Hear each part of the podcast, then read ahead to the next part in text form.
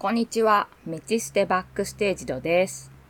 不適にゆるーというスタンスのここですが、こう、これ喋りたいみたいなのが程よく溜まりましたので、今日は愛犬のシャロくんを抱っこしながら喋ります。彼は眠そうです。では早速。ちょっと前に恋日記界隈でお外で撮る音を良くしたいってことで、小田人さんがマイクとウィンドスクリーンを率先して試して、さらには丁寧にレポしてくださいまして、ちょうど私が犬の散歩を録音してるのを受けて、私の状況を再現してくださったりして、もう大変参考になりました。改めてこの場でお礼を伝えさせていただきます。ありがとうございます。おかげさまで、次回の犬の散歩録音からは、風のボワボワがない音でお届けできる形になりました。あの、私はともかく、まだやってないけど、今後外で撮ってみようかなと思われる人には、とても役に立つかと思いますので、ぜひ参考にされてみてください。このマイクね、結局コネクタ部分がライトニング端子で、近藤さんも懸念されてたんですけど、次の iPhone が USB-C かもっていう噂があったりして、踏み切れない人もいるかもしれないんですが、手持ちの現行 iPhone を録音専用機にしちゃうとかなら、購入全然ありなのかなと思います。でね、リスンの日記界隈の話をすると、ポッドキャスト歴がそう長くない人たちがね、あの、小田人さんは大の大冒険を語る番組を長くやられてますが、最近フィールドレコーディングに目覚めつつあった人たちが、こうなんか手探りな感じで、俺試してみるわ、っつって、じゃあ私これ買うね、みたいなワイワイやってた流れがね、なんか初々しくて可愛くていいなと思いました。って他人事みたいに言っちゃった。では、話変えて、ID キャンパスさん、高橋さんの公開ダラダライブシャープ5で、たまたまリッスンの収益化いつかな、どうするのかなって内容を喋られてたのを聞いて、ちょっと目が覚めたっていうか、そういやそうだなってなりました。今更ですけど。あの、ここんとこ、私なんかのんきにウェイウェイしててすいませんなんですが、現実問題としてそれが運営さんとしては大事な部分だと思います。でね、今度9月の頭にあるポッドキャストのイベント、気づいたらリッスンさんメディアスポンサーになってて、どの程度のスポンサードかわからないけど、まあ、仮にお金出すならどこが出すんだっていらんこと考えたりしてね。そのスポンサードに限らず、今は全部近藤さんと佐々木さんの会社の持ち出しか、投資家さんがいるならそういうお金なんでしょうけど、お金の話やめようか。うん。なんかいやらしくなっちゃうから。とにかくリッスンさんは、今は何はともあれ、ユーザーを増やしていくフェーズでね、収益化云々はもうちょっと先かなと思いますが、一応辿ってみたらね、リッスンの正式リリース時にリッスンニュースで話されてるんですけど、やっぱ高橋さんが推測されてるようなことが想定されてて、で、近藤さんはリッスンの大きな収益化自体はそう現実的には考えてないんだけども、ポッドキャストを収益化したい人に貢献していきたいというようなことを話されていて、こう何かポッドキャストを実際にちゃんと楽しんでいる方の考え方だなと思いました。硬い話もいっか。個人的には一ユーザーがですね、そわそわ気にするようなことでもなく、余計なお世話だよなとも思うんで、もし近藤さんがこれを聞かれることがあっても、これについては全然お返事いらないです。で念のため牽制しときます。ちょっと犬が飽きたので 向こうに連れてきます。はいはい。はい、あっち行って。じゃあ、話変えて、あの、スターいただいてちょっと驚いちゃった方がいて、ポトフさん。みんな知ってるでしょ？クソデカ主語。多分、ポッドキャスト界隈だと、子さん？なんか子さんって嫌な響きありますね。私はすっかりビーズオートの子さんになってしまいましたが、それでポトフさん、大御所って言えばいいのかな？もう20年近くポッドキャストやられてて、2005年の2月から、その頃私何してた？ハードに働いてたな。若かった。で、もう経緯忘れちゃったんですけど、ポッドキャスト始めてふんわりこの世界を知っていくうちに、もう長いことやられてる人がいるってね、なんかのタイミングでポトフさんを知ったんですけど、実は私のソロで初めてのポッドキャスト、メチステ始めた時、もう1000回とかやられてる人もいてすごいよね、みたいなことをふんわり喋ったんですけど、これ実はお名前出さなかったんですが、まずポトフさんを思い浮かべたりしてね、言ってたりしました。このポトフさんはもう1000回どころじゃないんですけど。で、ポトフさん、声も聞きやすいんだけど、まあ滑舌がいいんですよ。なんてもう長いことやられてる方のおしゃべりをそんな褒め方するのあまりにも野暮が過ぎるなと思うんですけど。すいません。自分はポットでですから、やだは聞いていただけたのかしらなんて大変恐れ多く思いました。滑舌といえばね、私初めてカッパさんとポッドキャストやろうって喋ってみて、カッパと人妻の夜の初回テイクっていうんですか？あれを聞いてみたら、自分があまりにも滑舌悪くてびっくりしたんですよね。なんだこれはと。もう声が嫌だとかそれ以上に舌足らずなのがやべえぞと思い知らされたんですけど、だもんですから、ポッドキャストで喋るときは滑舌をなるべく良くしようとしてるんですが、それでも聞きづらい点がありましたらすいません。多めに見てやってください。でですね、自分、ポッドキャストを始めて9ヶ月とかかな。全然ポッドキャスターという自覚がないんですけど、相方のカッパさんには、4つも番組やってて何言ってんだって突っ込まれたりしましたが、いや、本当にポッドキャストやるにしろ何にせよ、例えば趣味で創作してるんですけど、同人誌も作ってたりするんで、旗から見れば十分に同人作家なんですけど、これも同人作家っていう意識を全く持ってなくてですね。いや、遊んでるだけなんですっていう意識が強くて、ちょっと前の方で触れた、ゆくゆくポッドキャストを収益化しようみたいな気持ちも全然なくてですね。あ何するにしても当事者意識が薄いっていう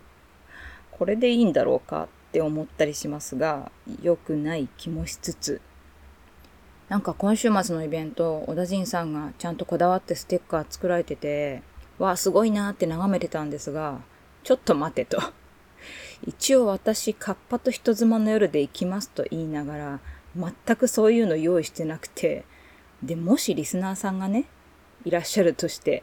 そういうの期待してたらがっかりさせてしまうとようやく気づきまして、昨夜、シンプルなものですが、慌てて入稿しました。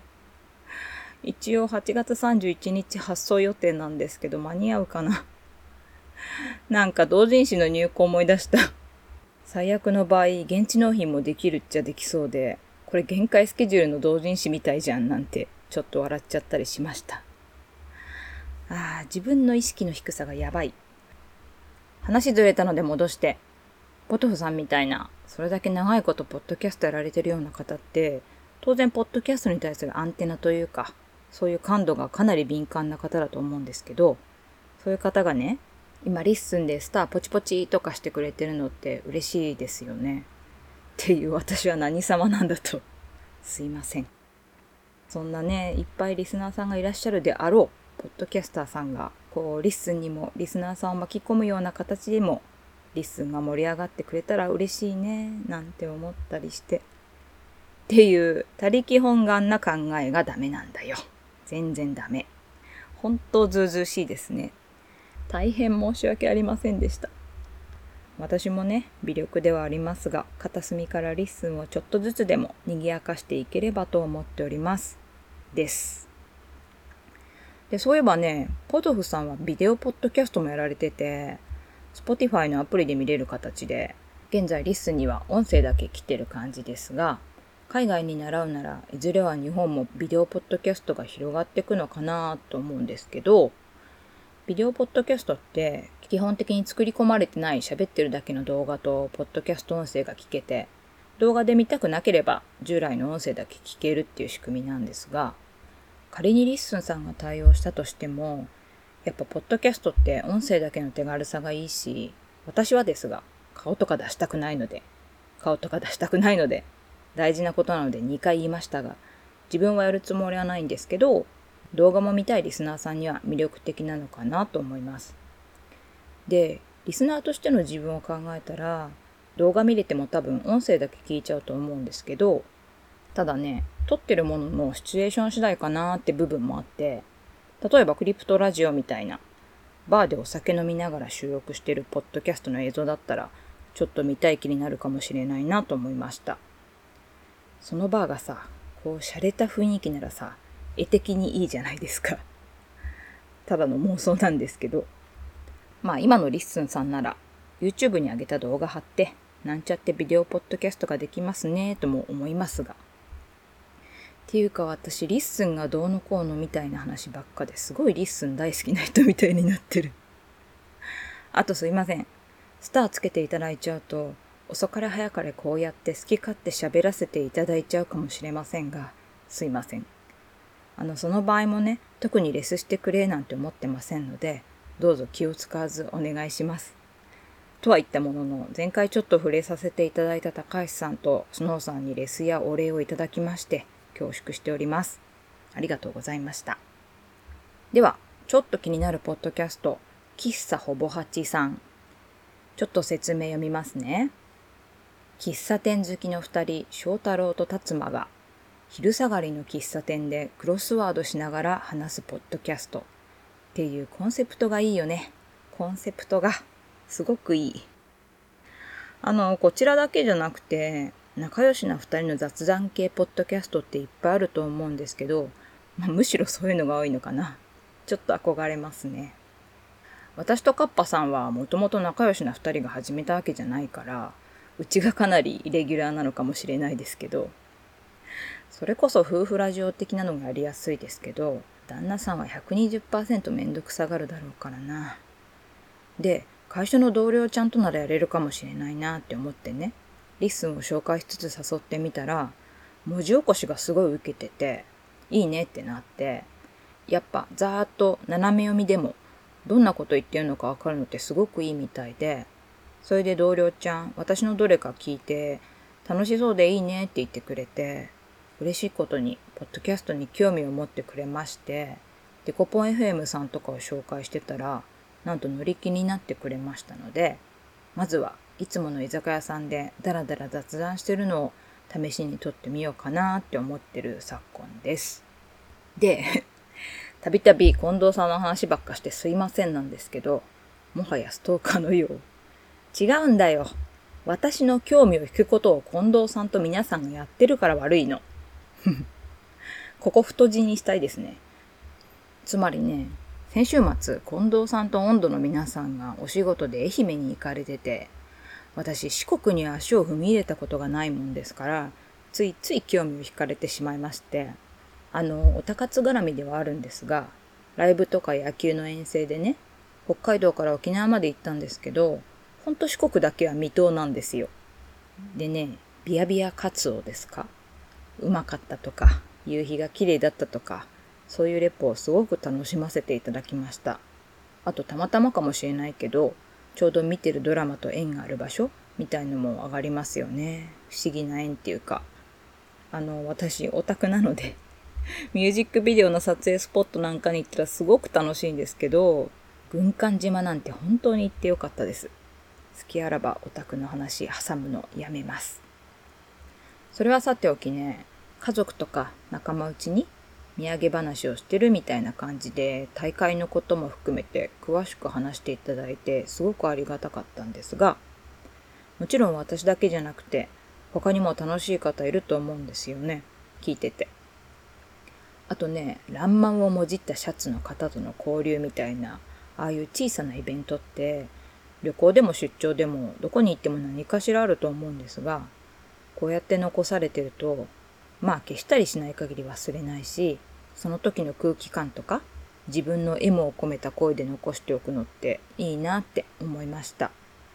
でね、近藤さんたち車で行かれてて、道中ポッドキャストを聞かれてたってことで、これもうわいいなって思いました。